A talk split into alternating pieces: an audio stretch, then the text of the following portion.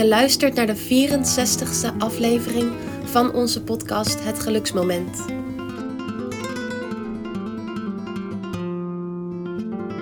Iedereen heeft chronische klachten. Van het merendeel zijn we ons alleen niet bewust. Bijvoorbeeld omdat de klacht heel klein kan ontstaan, zoals een heel klein beetje hoofdpijn die elke vrijdag terugkomt. Of omdat we denken dat het normaal is. Stress hoort er gewoon bij het leven. Iedereen heeft toch gewoon zo'n druk hoofd. Maar juist bewust worden van je klacht, hem serieus nemen en er last van krijgen, is nodig om hem überhaupt op te lossen. Als we een klacht hebben waar we ons eigenlijk niet eens bewust van zijn, betekent het dus dat het leven een stuk prettiger en leuker kan dan wat we voor mogelijk hielden. Deze aflevering gaat over allerlei chronische klachten die we onbewust kunnen hebben.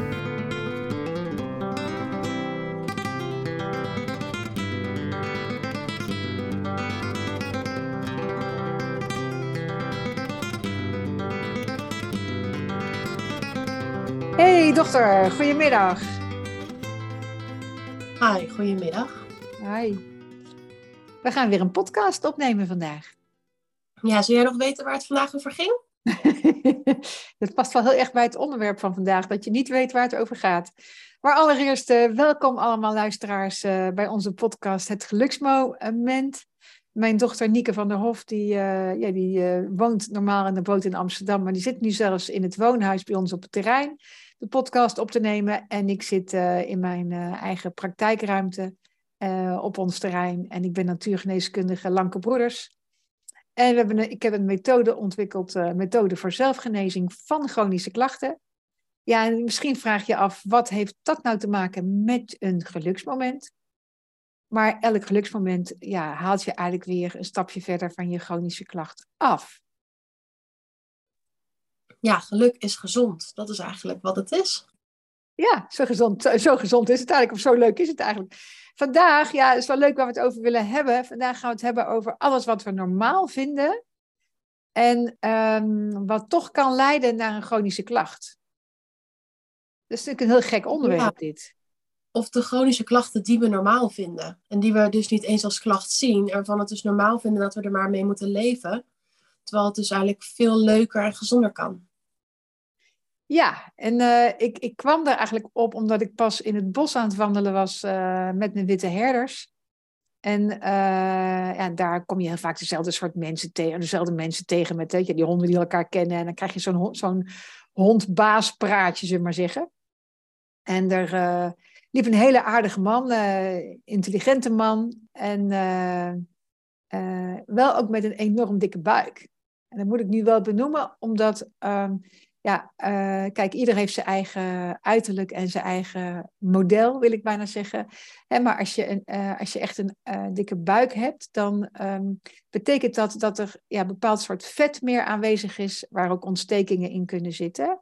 En dat zien we dus in de, in de natuurgeneeskunde ook eigenlijk al als een begin van een chronische klacht. Dat kan het begin zijn van een chronische klacht. Dus ik vertelde aan die man over ja, dat mijn Centrum voor Natuurgeneeskunde gericht is op chronische klachten. En natuurlijk zijn eerste intelligente vraag was, had ik echt belangstelling, ja, maar wat is dan nou een chronische klacht? Zou jij het weten, Nieke? En het is sowieso pas een klacht als je er last van hebt. Ja, dat vind ik een hele goeie. Dus dat was het eerste wat ik zei, ja, als je er last van hebt. Ik zeg, ja, eigenlijk alle klachten die, uh, die langer duren, die je niet krijgt opgelost, en uh, toen zei ik met een, een beetje lach op mijn gezicht, de natuurgeneeskunde ja, ziet overgewicht ook wel als een chronische klacht. En dat vond hij leuk hoor. Hij was een duidelijke man, we hebben wel eens eerder samen gepraat, die een beetje zo'n pittige humor wel kan hebben. En weet je wat hij zei? Hij zei, uh, ja, van die dikke buik heb ik geen last. Dus ik met een staal, stalen gezicht aan hem terug grijnst en wel, dan heb jij geen chronische klacht. En ik hield mijn mond. Ja, zo is het net, ja. Ja, en toen zei hij, en dat vond ik echt heel mooi. En ik denk, ja, dat is echt wel een hele een duidelijk beeld. Ze zeiden, ja, weet je, als ik als iets laat vallen, dan kan ik het niet zomaar oprapen.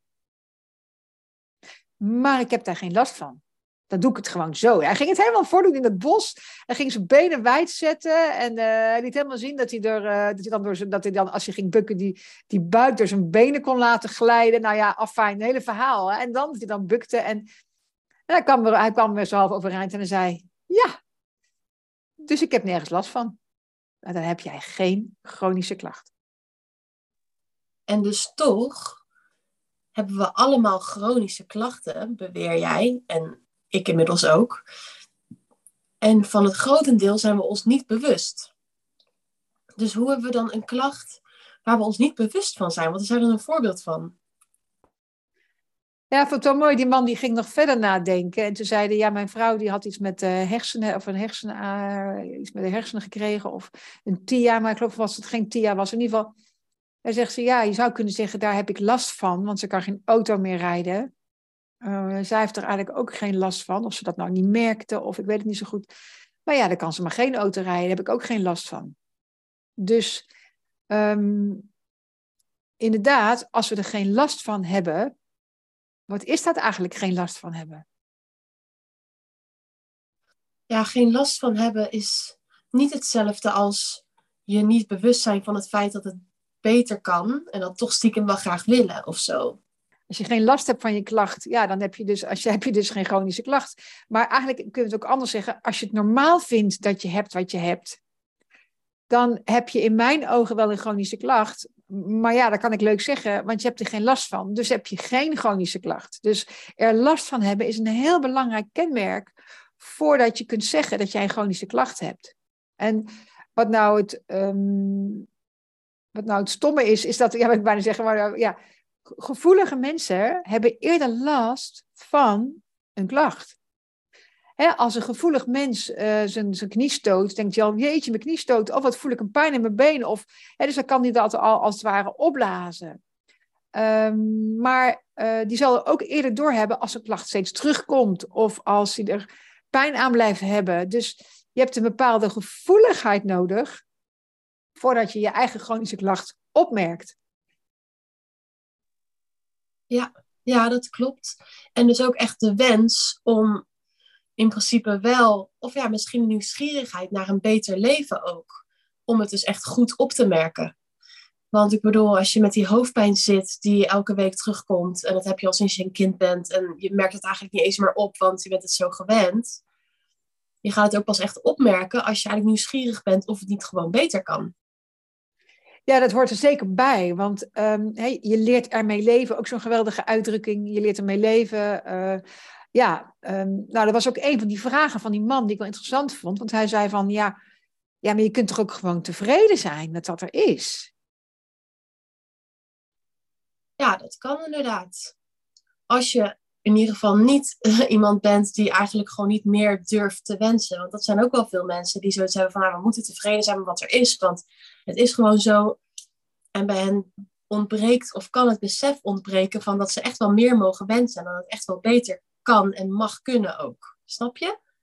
Ja, maar het is natuurlijk ook de, de, de, het Calvinisme waarmee we opgegroeid zijn. Hè. Doe niet gek, dan doe je al normaal genoeg. Uh, ja, ben gewoon tevreden met wat er is. En dat is natuurlijk ook zo, als we het ook over dankbaarheid hebben, wat natuurlijk ook een woord is wat, uh, wat ja, in, in, ja, als je wat met aan bewustzijnsontwikkeling doet, toch ook wel iets is wat, wat meer voorkomt. En leven in het nu, ook een hele belangrijke. Nou, en hoe doe je dat nou met leven in het nu en met dankbaarheid uh, en met tevredenheid? En, en ja, nou ja, dat is de, wel de reden dat ik eigenlijk uh, specialiste uh, voor chronische klachten geworden ben, omdat ik van al die ingrediënten allemaal tegelijk houd. Maar als je dus een chronische klacht hebt en je bent gevoelig en je blijft er maar tegenaan lopen, ja, dan moet je wel verder gaan kijken dan je neus lang is.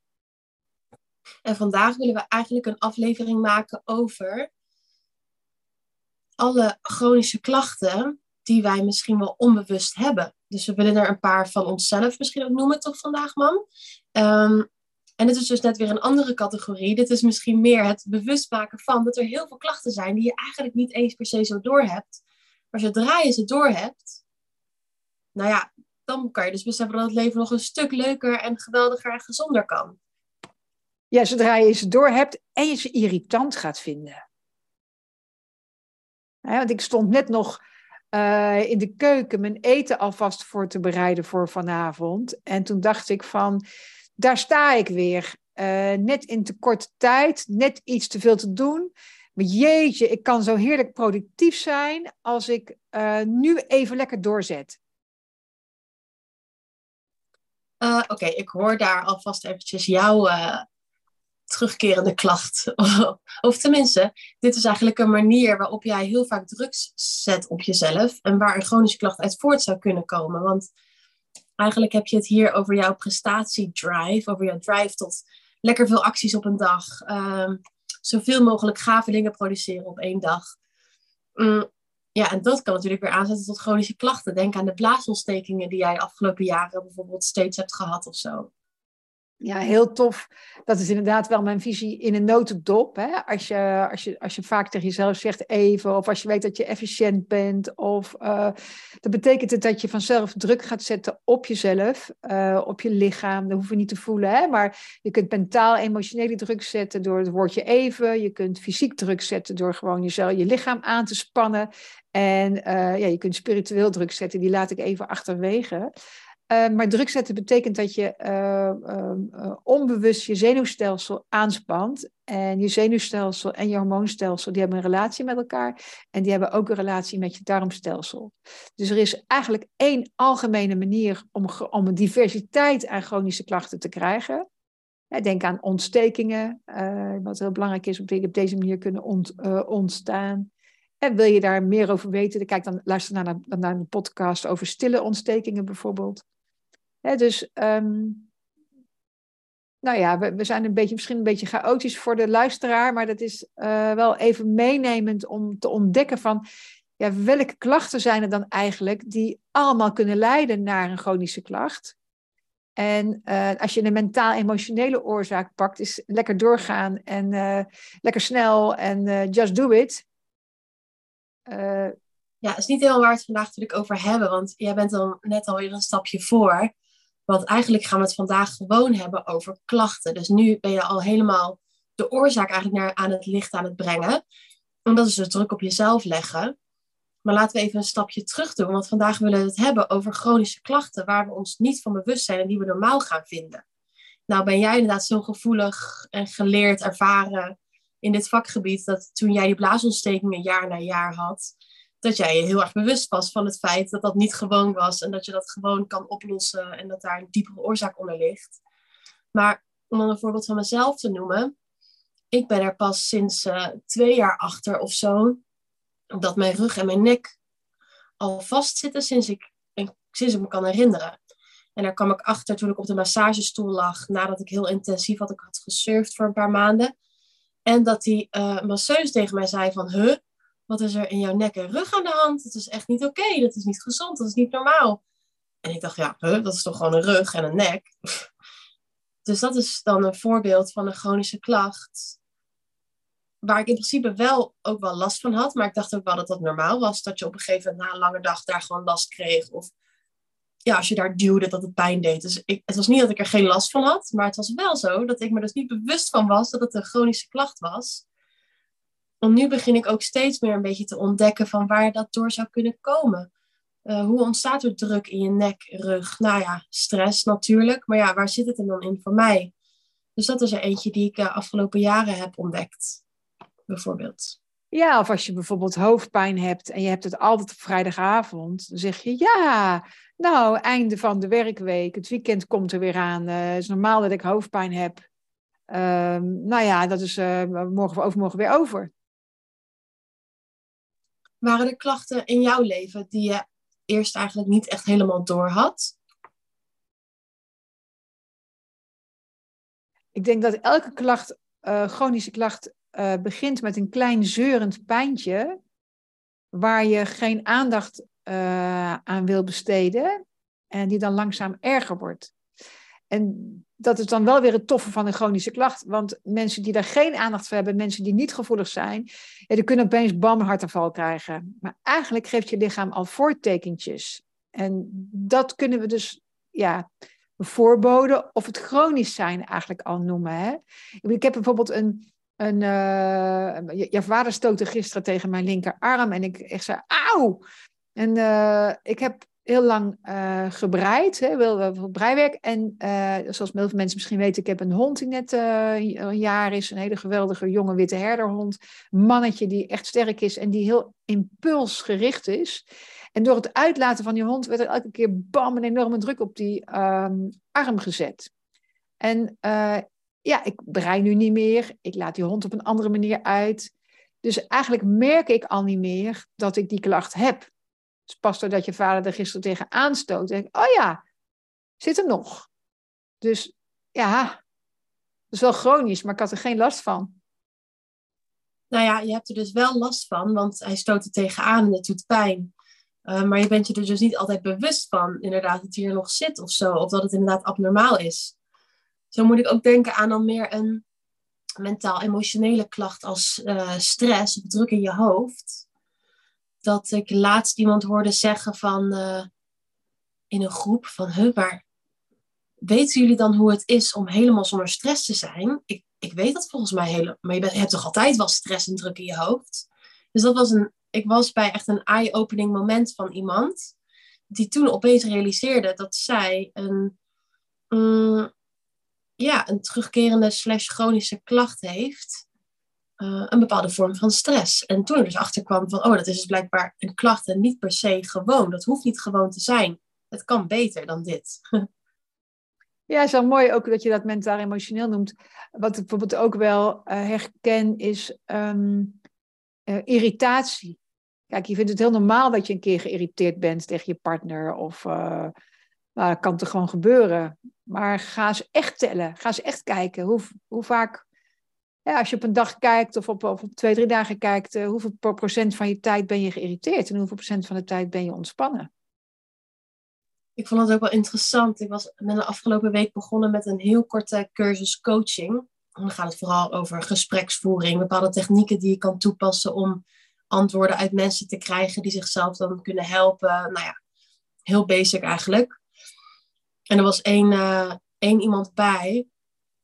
En die, uh, die werd even als voorbeeld gebruikt. Of die wilde ook graag zeg maar, als voorbeeld gebruikt worden. Door onze trainer die dag. En um, zij kwam met een bepaald probleem aan. Dat ze heel vaak uit de slof schiet bij, um, bij haar gezin. En dat ze dat echt vreselijk vindt. En er werd in, in die oefening alleen maar ingegaan op hoe je het zou willen hebben. Hoe zou je willen zijn in dat gezin? En dat was dan haar manier om haar daarmee te helpen van onze trainer. Nou had ze een heel leuke oefening bij op zich. En ik dacht toen echt van, ja, maar er gaat nu helemaal niet in, er wordt helemaal niet ingegaan op wat eigenlijk het probleem is en wat daar de oorzaak van zou kunnen zijn. Want als je constant inderdaad geïrriteerd bent op je partner of uit je slof schiet tegen je kinderen, uh, wat is er dan eigenlijk aan de hand dat deze chronische klacht, wat het eigenlijk voor haar was, wordt gecreëerd? Dat vond ik wel interessant dat daar in de coaching, in ieder geval volgens mijn trainersfilosofie, helemaal geen aandacht aan werd gegeven. Het ging alleen maar over de toekomst. Hoe wil je dat het is? En doe dat gewoon. Ja, dat is natuurlijk niet het onderwerp, van de, het onderwerp waar we het vandaag over hebben. Maar een uh, stukje, ja, ik snap wel waar je, wat je, waarom je het wel aanhaalt. Een stukje verzwijgen, als het ware, van je chronische klacht. Misschien, hè, om het wegdrukken. Ik hoor je zie jou jou nee drukken en nee schudden. Nee, ik, ik haal het aan omdat het dus een voorbeeld was van een chronische klacht. En dat hier dus in de reguliere, ja, of is coaching regulier. Nou, in de, in, gewoon eigenlijk onder de meeste mensen wordt het dus niet opgevallen dat het een chronische klacht is. En dat dit dus ook opgelost moet worden door ook de oorzaak aan te snijden. Ja, ja, dan breng je me wel een lastig pakket. En ik zeg altijd, oorzaken, daar hoeven we niet naar te zoeken. Uh, want het gaat om de oplossing en je lost vanzelf de oorzaak op. Dus kijk niet te ver terug, ga naar de oplossing. Maar dat betekent wel dat je oplossingen aan moet dragen waarvan je weet dat die de oorzaken ook echt oplossen. Dat is natuurlijk de vijf stappen methode die ik, uh, die ik ontwikkeld heb. Uh, dus dat de oplossing ook zo diep gaat dat die uh, echt oorzaken ook echt oplost. Zo, zo diep als bij jou op dat moment past. Dus um, als je alleen maar eh, naar de gewenste situatie kijkt en elke keer voelt van ja, maar ik wil nu aardig zijn, ja, dan blijf je eigenlijk te veel gericht op de buitenwereld. Inderdaad, dus dan los je de oplossing, dan los je de chronische klacht niet adequaat op, omdat die oplossing van een chronische klacht ook in jou ligt. Dus dat is niet naar je houding, maar het is echt naar je denken, je voelen, je, wat je eigenlijk diep van binnen zou willen. Voor jezelf ook zou willen. Ja, en het is dus wel echt van belang om je steeds meer te gaan realiseren wat je gewoon mag zien als dit zijn chronische klachten waar ik last van heb. En niet van shit, ik vlieg toch steeds weer aan mijn slof. Nee, dat is dus een chronische klacht. En als je dat zo gaat zien, dan kan je het waarschijnlijk ook beter oplossen in plaats van jeetje, dat verdrag vertoon ik steeds en dat vind ik zo slecht, ik moet dat echt niet meer doen. Ja, dan, dan kom je inderdaad niet echt verder. Dus het is wel echt van belang om je te realiseren dat het klachten zijn die dus ook gewoon een oplossing verdienen. Een echte oplossing. Want je doet het niet voor niets. Nee, altijd als er schuld of schaamte op zit en ik moet, en je blijft daarin hangen, kom je niet tot de echte oplossing. En inderdaad, een ingang voor die echte oplossing is je, je klacht als een serieuze klacht te gaan zien. Dus in die zin is ja, mijn doelgroep natuurlijk ook niet alleen chronische klachten, maar ook de gevoelige mensen. Mensen die er echt, ja, echt niet meer tegen kunnen. Ik wil dit echt niet meer.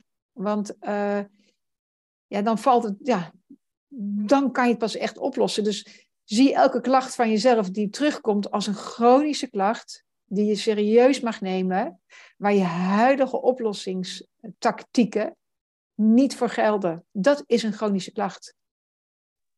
Ja, precies. Want inderdaad, alleen maar geïrriteerd zijn ehm, dat je steeds weer verkouden wordt, of dat je steeds weer uh, chagrijnig wordt, of dat je steeds weer geïrriteerd raakt, of te vermoeid bent, of geïrriteerd dat je buik juist weer pijn doet, terwijl die eigenlijk had moeten willen werken vandaag. Of ja, dat, dat werkt niet. En pilletjes werken blijkbaar ook niet, anders had je het al wel kunnen verhelpen.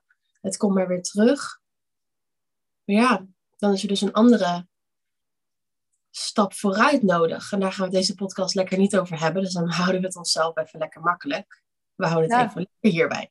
Ja, maar het is wel heel mooi om inderdaad te beseffen, zodra lang je iets blijft moeten en de schuld schaamte terechtkomt, dan krijg je hem niet echt opgelost. En inderdaad, wat jij net zegt, neem je klacht serieus als chronische klacht, is misschien wel de eerste tip die we je kunnen geven. Neem het echt serieus.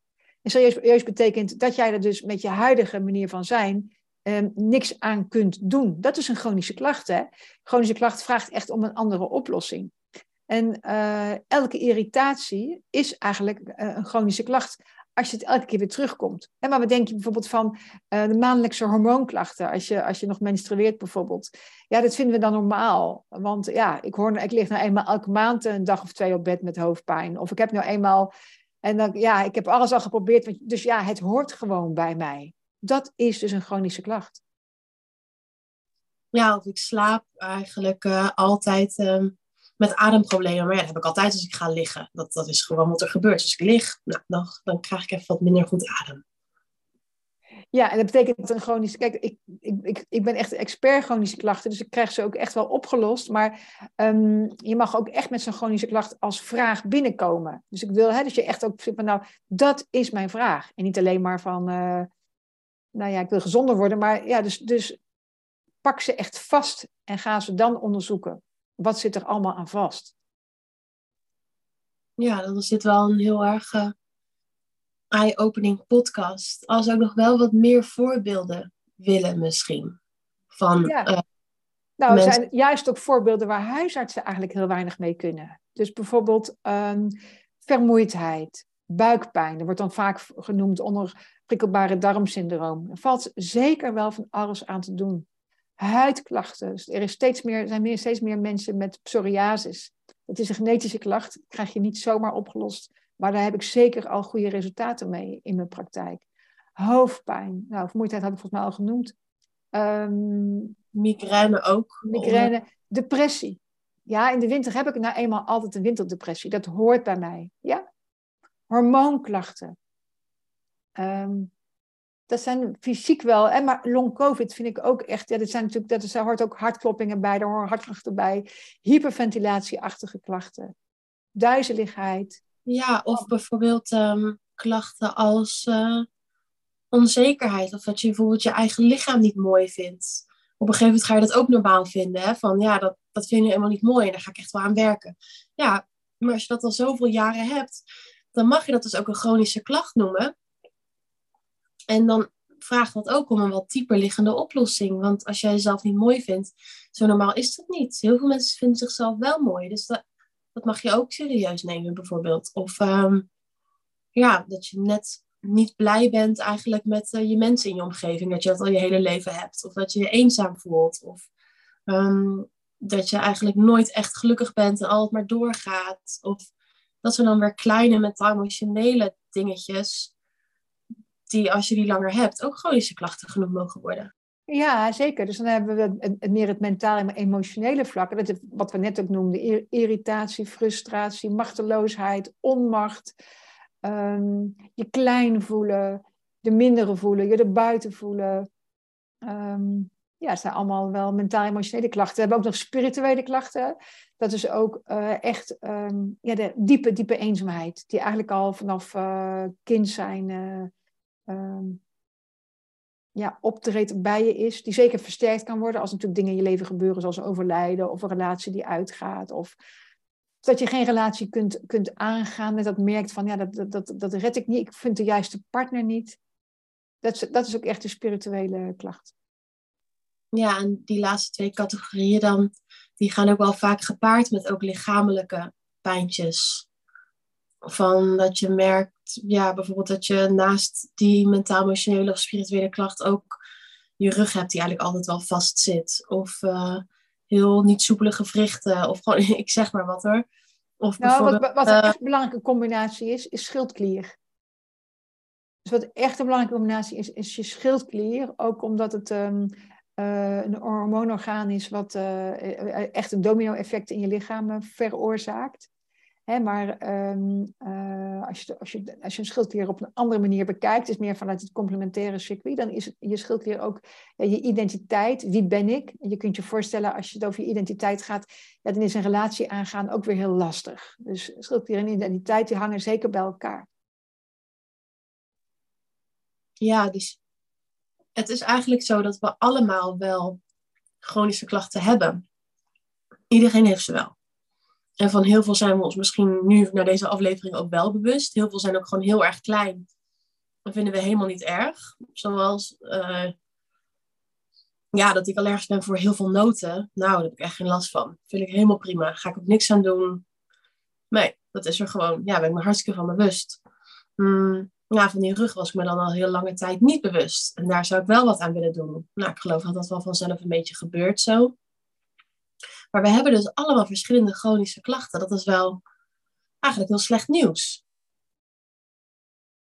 Ja, of heel goed nieuws. Maar ja, dat ben ik natuurlijk altijd weer. Als je echt uh, een probleem kunt vastpakken, of een probleem kunt signaleren en, en dan vastpakken, kun je hem ook echt oplossen. En anders dan blijft hij maar sluipend. En dan kom ik even terug naar die meneer in het bos, die dus zei van, uh, ja, uh, ja, waarom zou ik er wat aan doen? Je kunt toch ook gewoon tevreden zijn? Ik zei, ja, dat kan zeker. Je kunt zeker gewoon tevreden zijn met, met wat er is. En als jij zo door wil leven, moet je dat gewoon lekker doen. Ik zeg maar, um, ik had niet in mijn huis in het bos gewoond met een hectare grond eromheen en met mijn twee, twee honden, als ik dat geloofd had. Dus ik, ik, we hadden het aan de ene kant van, ja, je hebt ergens het gevoel, of je mag het gevoel hebben dat het leven leuker kan.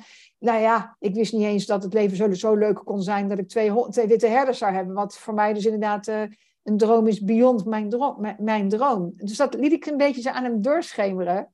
En ik vond zijn antwoord wel mooi. Want hij zei van, ja, maar wil je dan altijd nog meer? Ik zei, nee, ik hoef helemaal niet altijd meer. Ik zei, ik hoef niet een nog grotere auto. Ik hoef nu ik hoef echt geen derde hond. Zeg maar ja, wel meer in de zin van dat ik nog meer kan genieten. Jazeker, dat wel. Ja, en ook dat je dus niet krampachtig niet meer wilt. Want je, bent wel, je staat wel in de ontvangststand en je bent ook altijd bezig met ontwikkelen van...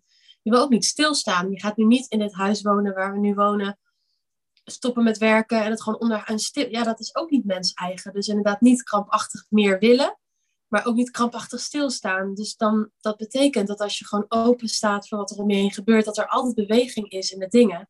En dus misschien ook gewoon groei, kwantitatief of kwalitatief, ja. Het is heel mooi dat je dat zegt, want ik zie ook alles, dat als een soort van nat natuurwet. Alles, alles, is in beweging. Dat is echt, in de natuur is het altijd zichtbaar. En alles mag ook groeien. En ik geloof ook zeker dat je gevoel altijd kan groeien. En dat vertelde ik pas, pas tegen een nieuwe cliënt die, uh, die hier binnenkwam, die wat ouder is. En waarvan ook ze om haar heen tegen haar zeggen: Ja, maar als je ouder wordt, dan krijg je nou eenmaal klachten. Dat hoort er dus bij. En, en dat had haar stiekemweg best een beetje gedeprimeerd.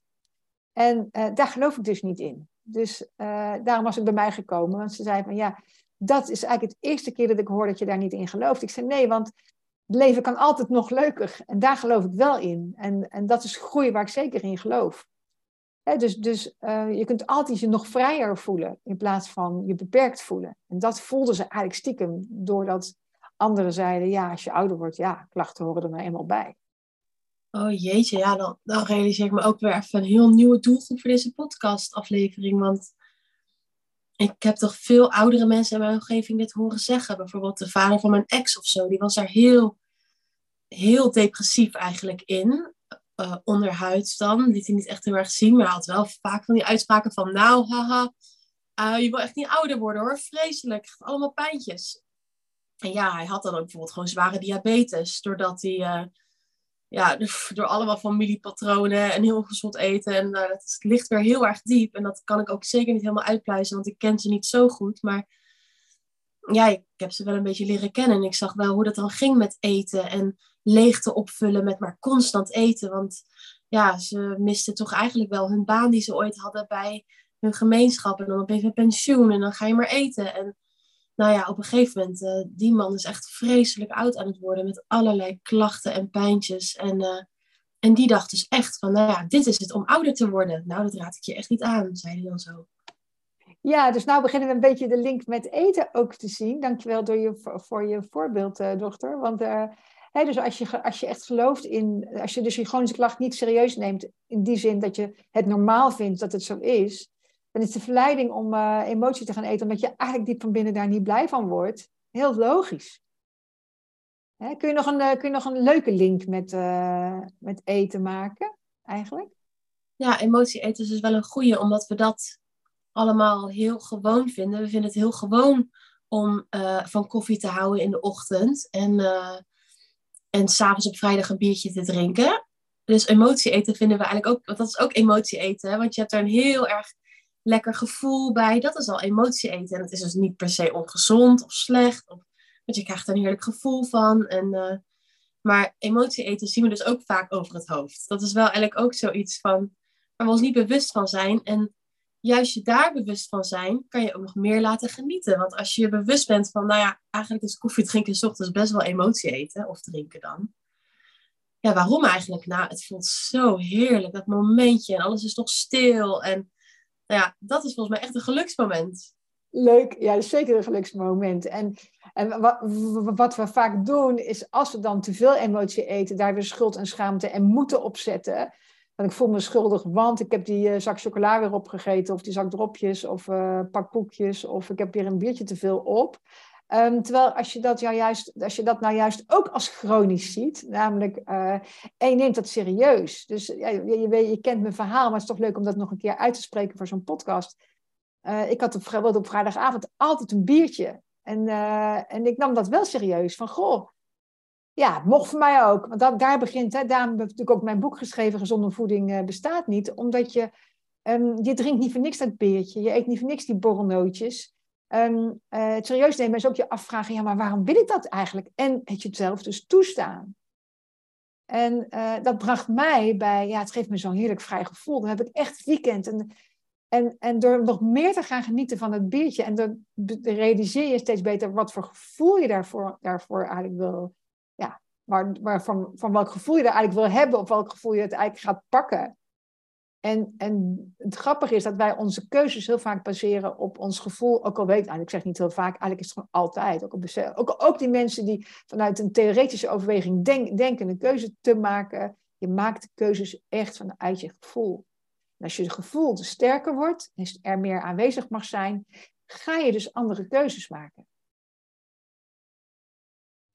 Ja, en het is dus wel heel erg lastig om van emotie eten af te komen als je het dus ergens moeilijk van jezelf vindt, dat je dat steeds weer doet. Dus als jij had gedacht van, nou ja, een biertje is eigenlijk wel echt ongezond. Ik wil daar toch echt wel mee stoppen. Nou, dan ga ik maar eventjes heel erg goed denken. waarom ik dat zo belangrijk vind op vrijdagavond. En dan ga ik dat gevoel proberen te creëren zodat ik dat biertje niet meer hoef. Ja, dan, dan ligt er natuurlijk weer veel te veel druk op jezelf om je in die beweging te krijgen van dat veranderen. Dus het, het begint bij toestaan. Ja. Ja. Ja, het begint bij, begint bij toestaan. En, uh, en natuurlijk, uh, als, je, als je echt, uh, weet ik veel, elke vrijdagavond vijf glazen bier nodig hebt, dan kan ik me voorstellen dat je dat lastig vindt. He, dus dan is het een beetje laveren, toestaan. En bijvoorbeeld, nou, dan drink ik drie biertjes en dan, maar dan wel dan nog meer van genieten. Van die, weet ik veel. Dus het is een beetje laveren, zeg maar. En goed, daar, daar helpt mijn boekje ook bij om die laveermodus te gaan vinden. Want er staan wel richtingwijzers in hoe je dus gezonder kunt gaan eten. Maar echt speciaal richtingwijzers, want ja, je kunt alleen maar stapjes zetten die bij jou passen. En uh, nou ja, ik was dol op dat, op dat biertje op vrijdagavond en ik had er ook helemaal geen last van. Maar ik nam hem wel serieus in de zin van, wat voor gevoel zit daar nou achter? En uh, ja, wat geeft me dan nog meer vrijheid? Ga maar voelen, wat geeft je vrijheid? En uh, dan komen we eigenlijk op het gevoel van dankbaarheid terug daar straks. Wat natuurlijk, hè, want je hebt ook van die apps die gaan over dankbaarheid. Hè. Als je elke dag bewust wordt welk voor gevoel je belangrijk vindt of, of waar je dankbaar voor bent of zo, dan vergroot dat gevoel zich. Want je gaat automatisch meer keuzes maken die leiden naar dat gevoel. Ja, dat klopt inderdaad heel erg. Ik, ik heb ook bijna geen ik had, vroeger deed ik heel veel aan emotie eten en nu bijna niet meer. Dus het is ook wel grappig om dat dan van jezelf te merken, hoe je verandert in, ja, hoe je dus ook je klachten verdwijnen of misschien nieuwe erbij komen. Zo negatief is het inderdaad allemaal niet. Emotie eten ook even als één klacht ziend. Want het geeft dus wel, het is een reactie van jouw lichaam op iets. Dus het is een heel fijne ingang om ook te zien van hoe het van binnen eigenlijk met jou gesteld is. Dan moet ik toch even flink lachen hoor, Nieke. Want uh, we hebben natuurlijk een tijd geleden die winactie gedaan. En uh, ik heb een cliënt gehad die heeft in een deuk gelegen, over de ernst van, ernst van onze e uh, emotie eten. Die zei, nou, als ik het tot, tot, tot, tot die hoeveelheid kon beperken, dan, nou, dan zou ik echt vertekenen, zeg maar. Dus ja, je doet net een uitspraak, zo erg is het niet. Daar zijn natuurlijk gewoon voor mensen die, waar het gewoon wel heel erg voor is. En die gewoon enorm obese zijn door... Hè, dus zover kan het doorgaan, mijn cliënt niet, maar zo ver kan het wel doorgaan van uh, dat je gewoon in de emotie eten terugvalt en vervalt. En toch, hè, uh, nou ja, als je, als je daarmee zit, ik zou zeggen, je kunt mij altijd uh, een gratis gesprek met me inboeken en kijken hoe mijn methode toch voor jou kan werken. Um, want ja, je hebt waarschijnlijk al allerlei methodes geprobeerd die niet werkten. Dus hè, door het als een chronische klacht juist te gaan zien en er wel last van te hebben, ja, je mag me altijd, kunt altijd voor mij een, gratis uh, gesprek in mijn agenda inboeken om het daarover te hebben. En nodig ik je van harte voor uit. Volgens mij heb jij vooral op het gebied van emotie eten heel veel successen geboekt al, of niet? Ja, eigenlijk ja, zeker. Ik heb ook wel uh, heel veel verschillende situaties uh, ge gezien en verkend. En uh, ja, er, zitten, zijn vaak gewoon hele diepe emoties aan verbonden. En als je die ja, durft te gaan zien en durft te onderzoeken, dan, dan kan je daar heel veel geluksmomenten door laten ontstaan. Ja, klinkt goed. Ja, dan hebben we best wel even, ja, we begonnen een beetje onoverzichtelijk, vond ik zelf vandaag, maar ik was zelf ook alweer vergeten waar het over zou gaan. En het is ook nogal een gek onderwerp, inderdaad, dat de meeste chronische klachten, we hebben ze allemaal sowieso, en ze zijn vaak nog ook onzichtbaar voor ons ook. Dus ja, het was ook best wel een, een onderwerp, ja. Ja, natuurlijk het, het, kenmerk van chronische klachten is dat het zich langzaam opbouwt. Hè? Dus wat ik er straks zei over die, over die, over die tenniselleboog, hè? Of, moet je eigenlijk zeggen hondenelleboog. Hè, dat bouwt zich langzaam op. Dus ja, wanneer uh, is het chronisch en wanneer, ja, wanneer jij er dus last van hebt. Maar wanneer heb je er last van? Als je het normaal vindt, dan verdwijnt dat ook weer. Dan kun je het on, onder het kleed vegen. Dus het is ook best een ingewikkeld onderwerp eigenlijk nou ja, ik wil iedereen toch bedanken voor het luisteren als je het tot nu toe hebt volgehouden en niet helemaal in de war bent geraakt. Of misschien boos bent geworden van het feit dat we zeggen dat ook jij gewoon chronische klachten hebt. bedankt voor het luisteren. En uh, volgende week zijn we er gewoon weer met een nieuw onderwerp. En als jij toevallig met een dringende vraag zit of een suggestie, dan uh, mail ons maar centrum.lanke.nl. En dan nemen we die misschien wel mee volgende week. Ja, en ik hoop van harte dat je de, de positieve kant kunt pakken van het onderwerp van vandaag.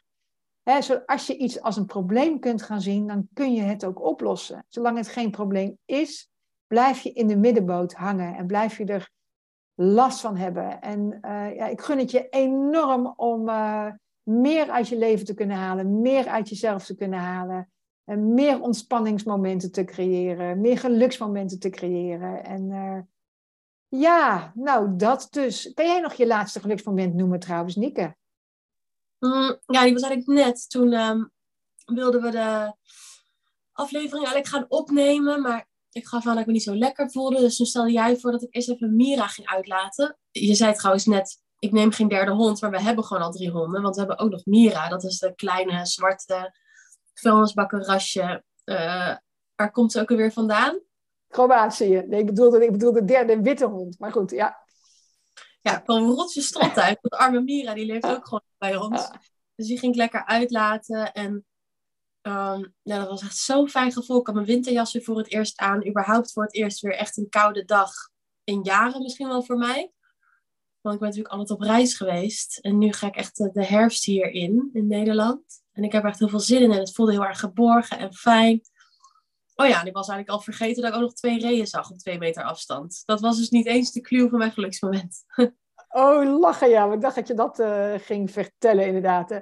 Ja, het was heel fijn voor jou om even naar buiten te gaan en uh, ons lekkere lieve, lieve hondje mee te nemen. En, uh, en inderdaad, ik dacht dat je dus wou zeggen die, twee, die, die, die, die twee reeën, maar het was dus inderdaad al die jas aan. Nou ja, de, de, we, gaan, we zijn in september, we gaan natuurlijk de tijd in van ja, richting warme chocolademelk eigenlijk. Hè. Um, ja, ik, uh, ik, weet, ik dacht dat jij mij wou vragen naar mijn uh, geluksmoment. En dat was net wel toen ik in die keuken stond. Ook al stond ik snel even wat eten voor te bereiden. Bij het idee dat mijn uh, hele gezin dadelijk ja, aan, aan de dis zit. Wat dus bij ons niet heel vaak voorkomt. En ja, dat is mijn, al mijn geluksmoment van tevoren eigenlijk al daarvan te genieten. Dat, jullie er allemaal zijn. Dus dat gaan wij doen. Wij gaan de aflevering uh, afsluiten, lieve mensen, lieve luisteraar. Ik hoop dat we je nou, ook wat geholpen hebben. We hebben misschien niet zoveel tips gegeven. Vooral neem jezelf serieus. Dat is de allerbelangrijkste tip. Kijk naar je eh, emotie eten en waar staat dat gevoel voor. Er zijn een paar van, die, van de tips die we vandaag erin hebben zitten. En we wensen je deze week heel veel geluksmomenten toe. En ja, we horen je graag of we zien je graag. Of jij hoort ons. Ik hoor, ik hoor graag dat jullie weer naar de volgende podcast uh, toe gaan. Heel veel liefs allemaal. Dochter, dikke kus. En uh, dankjewel voor het luisteren. Tot volgende week iedereen. Doei.